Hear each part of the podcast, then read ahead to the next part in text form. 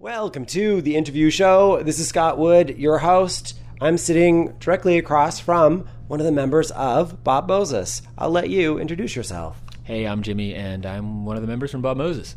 Well, thanks for sitting down and talking with me today.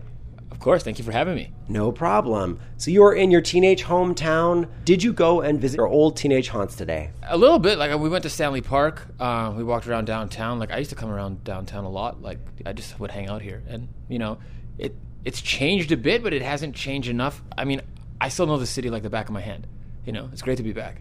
Did you have dinner with your mom? I did. I the first thing I did is I saw my mom, and she's in her hotel room, and I went and showered in her hotel room. I was like, Mom, I need to come shower. So that's what I did. And, you know, it's Mom, so she was like, of course.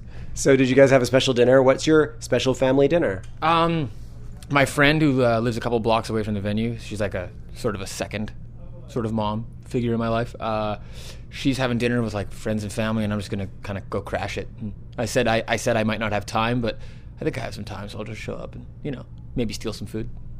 You definitely should. Well, let's get to it then. I'm going to start with Back Down off your second record, Battle Lines. How about you prepare the listeners for the song for people who might have never heard of your music before? Sure. Uh, this song we actually wrote at a sound check on our last tour, um, and it's sort of an inspirational, sort of modern-day sort of protest song, which is kind of, I guess, not very stereotypical for, like, electronic dance acts to write about, but, you know, we were sort of inspired by what was going on, and we hope you enjoy it.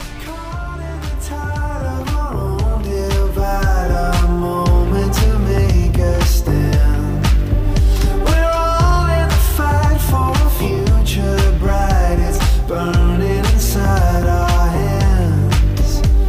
Found around this time, we failed the forgotten man. Your realities are insanity. Our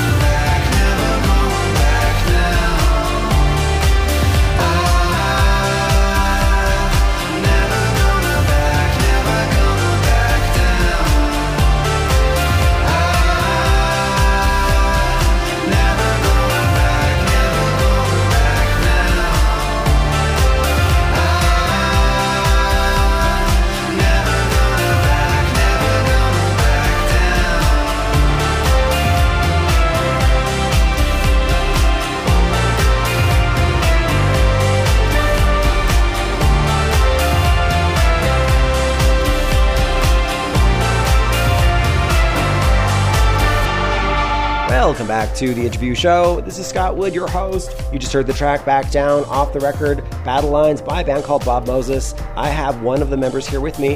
His name's Jimmy. Jimmy, would you like to tell us a little bit more about the song now that we've heard it? Um, well, it's really fun to play live. It was really fun to make. And um, yeah, I don't know. It's just one of those things. It's like, it just felt, it just feels good. It's weird. It's nice to like sometimes get some distance now from songs and they start, you start to like your own music without sounding like a, maybe that sounds weird, but I think I have a, I have difficulty liking our stuff. I think some people, a lot of people have that in common, or a lot of artists. So now getting some space from it, sometimes I hear it and I'm like, you know what? I think we did pretty good with that one. Sort of getting to the place where you don't feel like you wrote it anymore. It just kind of like exists, you know, and you can kind of look at it from a, from sort of like a third person perspective. And sometimes you can end up even hating your own music even more, which is, and then you just go, oh, oh wow, we really flubbed that one, or actually, you know what? We did pretty good. So it's, I don't know. I think just space and distance and time will sort of rights all those, or f- you figure it out, you know? So, oh, someone is entering the room. Hello. That's Hello. Joe. That's Joe, our drummer. I'm gonna leave these. He likes to interrupt things. Hi, guys. Yeah, I'm yeah. super good at interrupting. Yeah. He's a great drummer. But uh, do you know how you can tell if uh, a drummer's oh, yeah. knocking on the door? Here we go. Uh, the knocks speed up. Oh. Not dope. Yeah. Reaction. Not, not, not the best. Not Jimmy's best. He's usually, I'm a little disappointed because you're usually just so much better than that. Oh, man. He is the king. He is the king. We were, we were just talking about all of our insecurities of liking our own music, and this guy just comes in beating me up in here. All right, here's your chance to say something. Make a joke about... I, I can't make a joke, but I will say that Jimmy is the king of the memes, and he keeps us laughing throughout the, the tour. Sometimes in the deepest, darkest of pits of despair, only Jimmy's memes could get us through. Well, thank you for interrupting my interview. No problem. We should introduce the other main member of the band, in absentia. His name's Tom. You guys have been called the Sedin Twins of music because you're from Vancouver, and the Sedin Twins are a fairly famous Vancouver music duo, so... How do you feel about that? I would... I've never heard that before, and I, I like that. I think that that's... I, you know... grew up going to Canucks games, and I think I saw their first game, their home game for the Canucks, and they were like like little, like they were like eighteen, and you know I know they've recently retired, and you know they're great hockey players and good dudes. So I'd wear that if we could be called the Sedin Twins because we are from Vancouver, sort of look the same and play music together. Then I'm I'm all about that. So when you're not playing music, is hockey your thing? I do love hockey. I actually have a Canucks jersey, a Pavel Bure vintage one.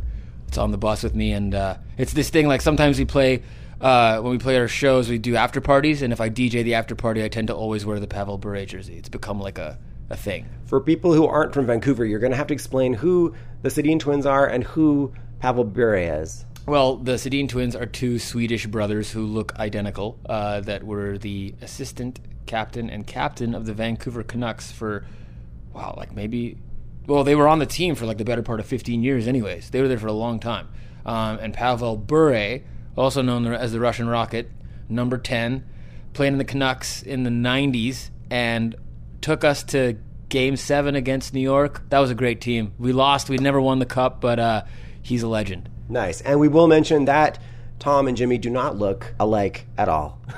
No, maybe to some people. They're like, you're both tall and from Vancouver, so that's good enough. I think it's time to play another song. I'm going to play Enough to Believe off your second record, Battle Lines. How would you like to tell the audience a little bit about this before they hear it? Well, this song's kind of interesting in the sense that, like, we wrote it, uh, we were playing a show in New York, and we booked some studio time the next day to write, just work on music, and um, we really didn't want to be there. We were, like, hungover and, you know, just didn't want to be working. And that song came out, and funnily enough, that song is sort of about, like, being lost and looking for inspiration, and we sort of wrote it from a deeper place than that, but it's ironic that in that moment of not feeling very inspired, not wanting to do anything, that that song came out of that, so... It's, you know, we're, I think we do all right. Wondering where to begin. Loneliness rises again. All I know isn't right for me now. Oh, I've no. Heaven is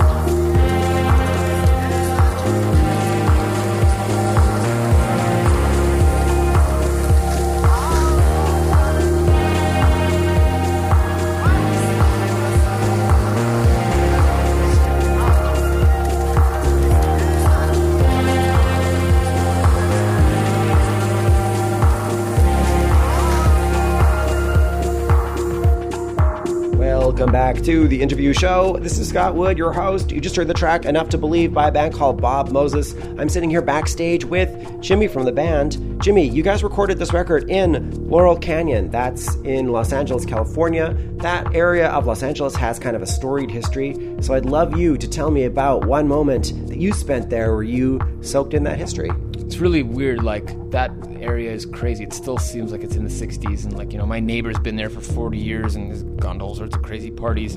Steven Tyler lived just up the street from me, which is really crazy. And I think one of the strangest things ever was that I was, I'm a big Nine Inch Nails fan, and I was wearing a Nine Inch Nails shirt, and I answered the door, and the FedEx, FedEx guy was there. And he's like, "You're a Nine Inch Nails fan?" I was like, "Yeah." He's like, "Trent's on my route on this thing." And I was like, "Sweet, dude. Cool story." Um, I think there's just like a lot of musicians that sort of live there and have their little home studios. And Tom and I have never had a studio in somewhere that we've lived. And so, you know, until we were, when we were teenagers living here, but like, uh, it was really nice to be able to get a house, have a studio, and then not know when to stop working. Is that your drummer in the background right now? Uh, I think so. It's either our drummer or Mansionaire's drummer. Um, but, uh, yeah, this is the thing that happens is, it basically sounds like T-Rexes in Jurassic Park are coming to get you. And for people who don't know, who is Mansionaire?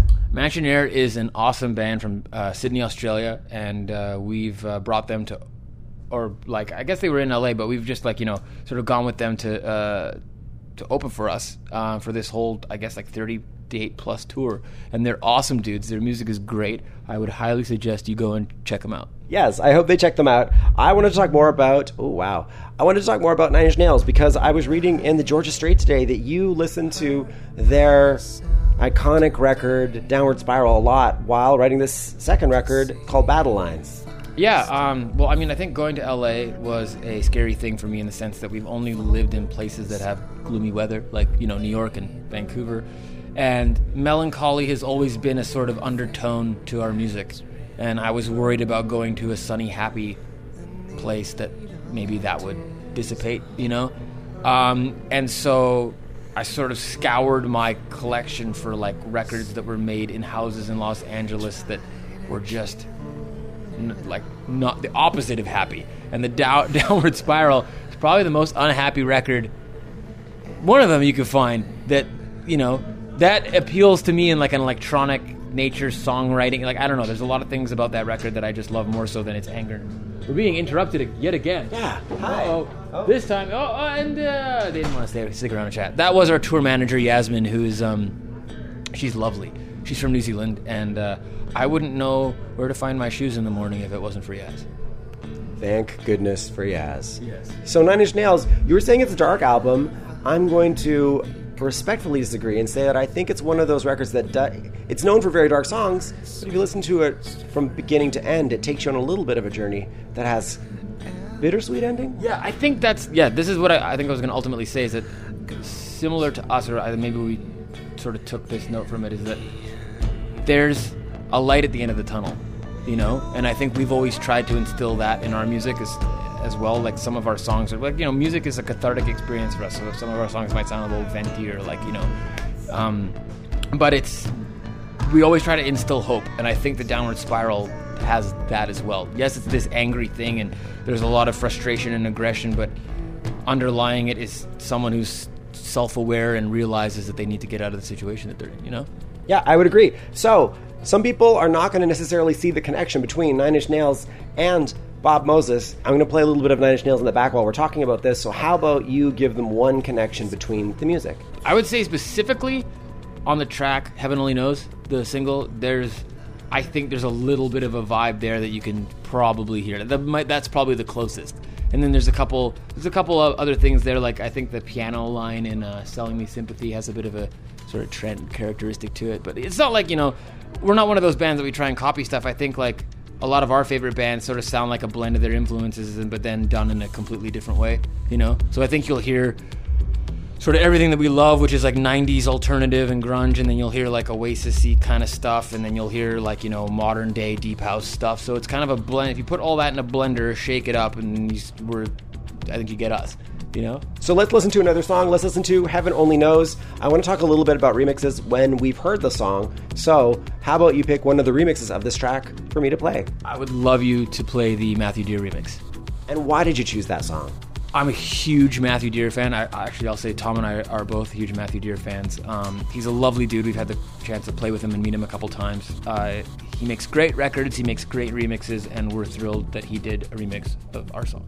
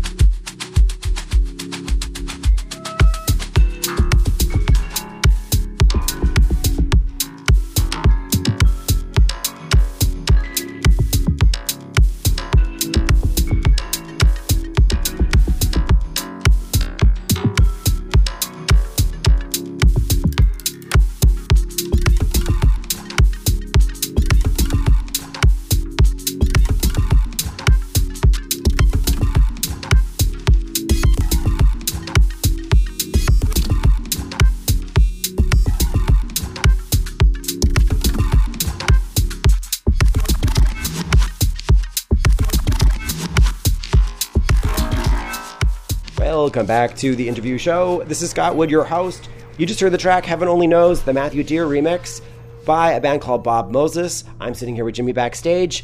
So, you guys have won a Grammy for a remix of a song from the first record by the R A C. When you finish this record, did you pick up the phone and give them a call? No. Uh, we... I don't know. It's just like the kind of thing... I think like repeating yourself is kind of... I don't know. I just don't like the idea of doing that. I think it was like it was really awesome that that happened, and he's an awesome dude, uh, and that was an awesome moment to like sort of celebrate winning the Grammy for a song that we wrote and he remixed, and that was just really cool. Um, but it wasn't the kind of thing we were like, okay, let's call call R A C again and get another remix. You know, I, I think it was kind of like we've done that, and yeah. You'll be going through his hometown in two days. Are you going to hang out with him? Uh, probably going to give him a call then, yeah. He's a, he's awesome. Like, I mean, we only hung out for a brief moment at the Grammys and traded a couple emails and stuff, but he seems like a really sweet dude, so I think we'll probably, uh, you know, give him a buzz and, and go do some fun stuff. Nice. So, we're here to talk about Battle Lines today. I was reading an interesting review of the record where the reviewer was kind of mourning the direction you took on this record. She really loved it how on the first record you guys really treaded the line between club indie stuff and sort of mainstream rocky stuff, and she sort of felt that you guys had gone more in the direction of Coldplay, and I'll make it clear that Coldplay have written a lot of really great songs, yeah. But I wanted to get your reaction. Um, you know, I think everyone, I want to say I think everyone has the right to have an opinion, and I'm not one of those people to be like, what do you do, you know? Um, and uh, I, uh, to be honest, I'm a fan of a lot of Coldplay songs, so I think they have written some great songs. Um... They have had the uh, unfortunate, for some reason, I don't know why, they're one of the biggest bands in the world, but the, they've become sort of like press, like the press hate them for some reason, which I think that's a common thing. Like you see a lot of bands that become quite successful and then the press just tear into them for some reason. Um, you know, we've sort of es- lucky enough to escape a lot of things. I think some people that like are super into like house music might have been like, oh, okay, they're writing more songs and maybe that might have upset them, but uh, to be honest, like I feel really happy with what we did, and I think a lot of people have sort of connected with it, especially on the songwriting aspect with the lyrics and stuff like that. It feels like a a step, you know, in, in, in a direction. Whether some people think that's forward or backwards or whatever it is, I'll leave that up to them. But I, I think we just like not we don't like sitting still. We like to take steps. I think that it's time to play another track. I want to play a track from the first record. Now that you have a new record, Battle Lines, with a whole bunch of new songs, some old songs have to come out of the live show. What's one song you've had to drop that you miss? Uh, this one is an old one from the uh, Far from the Tree E P, actually. We're dropping Far from the Tree, which is like a song that, like, you know, in the days when we started out in New York and when we first started touring was like one of the tunes that sort of, I guess, put us on the map as like a cool production house duo sort of thing. That track really helped. But, you know, I think we've just canned it so much over the last five years or since it's come out. So for the moment, it's taking a little break.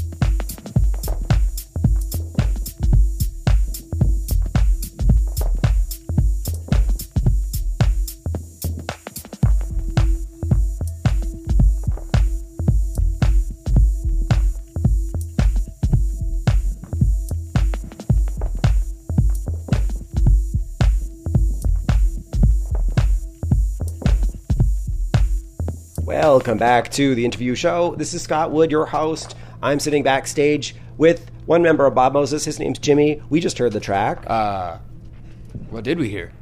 You chose one of the early tracks from the Tree E P. Oh, I chose that. Oh, okay. I didn't realize I was making a choice. I thought it was just one that I left out. But uh, yeah, that's Far From the Tree. I remember actually writing that with Tom. We wrote it over someone else's, like someone else was making a beat.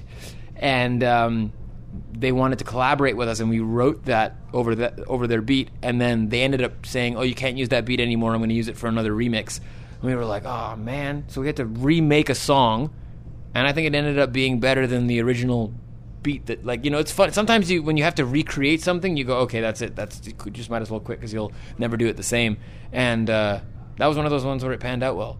So the new record came out on September fourteenth. It's about two weeks later. You guys are going to probably hit the road for around two years promoting this record. Yeah. So you guys are getting to be kind of a big operation now. I'm backstage. You've got people. So I was going to ask you, since you're going to be touring with Tom for two years, how do you guys give each other signals that it's time to give each other alone time?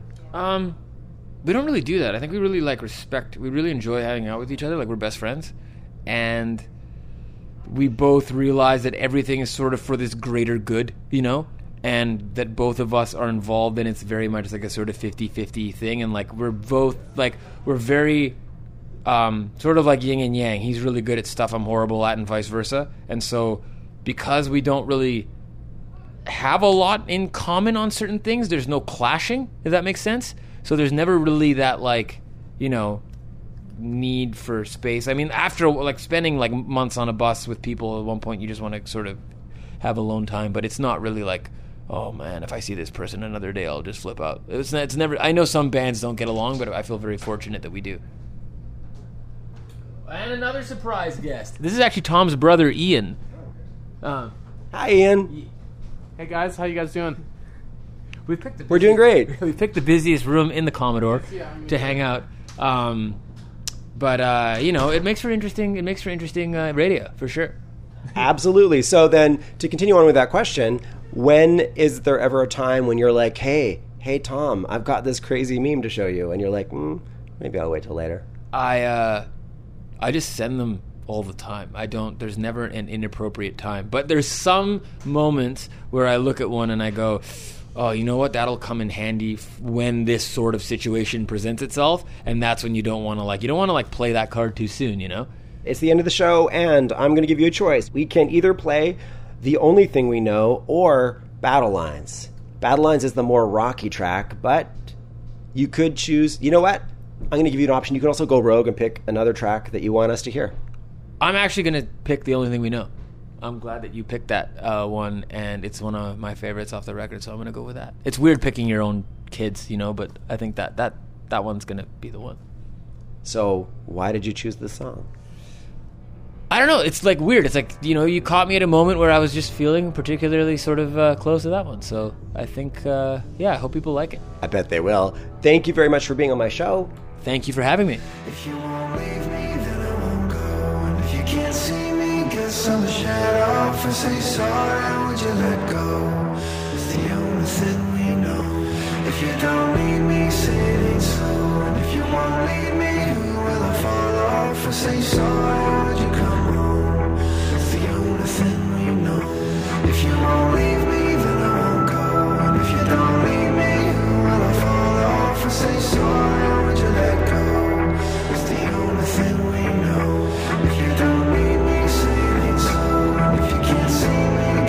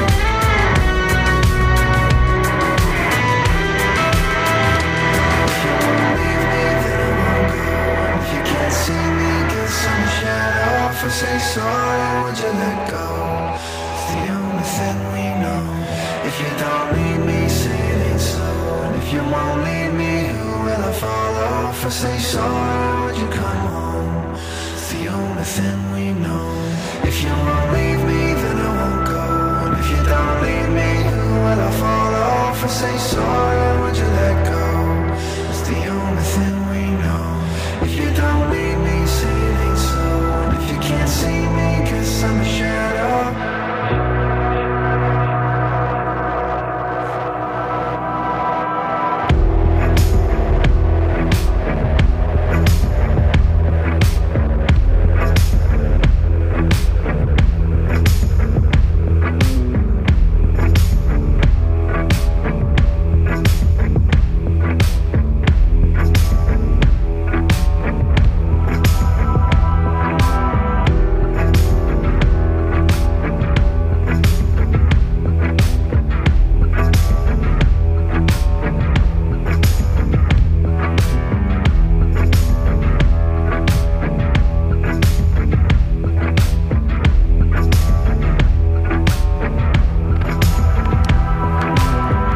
I'm Jimmy. I'm in a band called Bob Moses, and you're listening to The Interview Show with Scott Wood.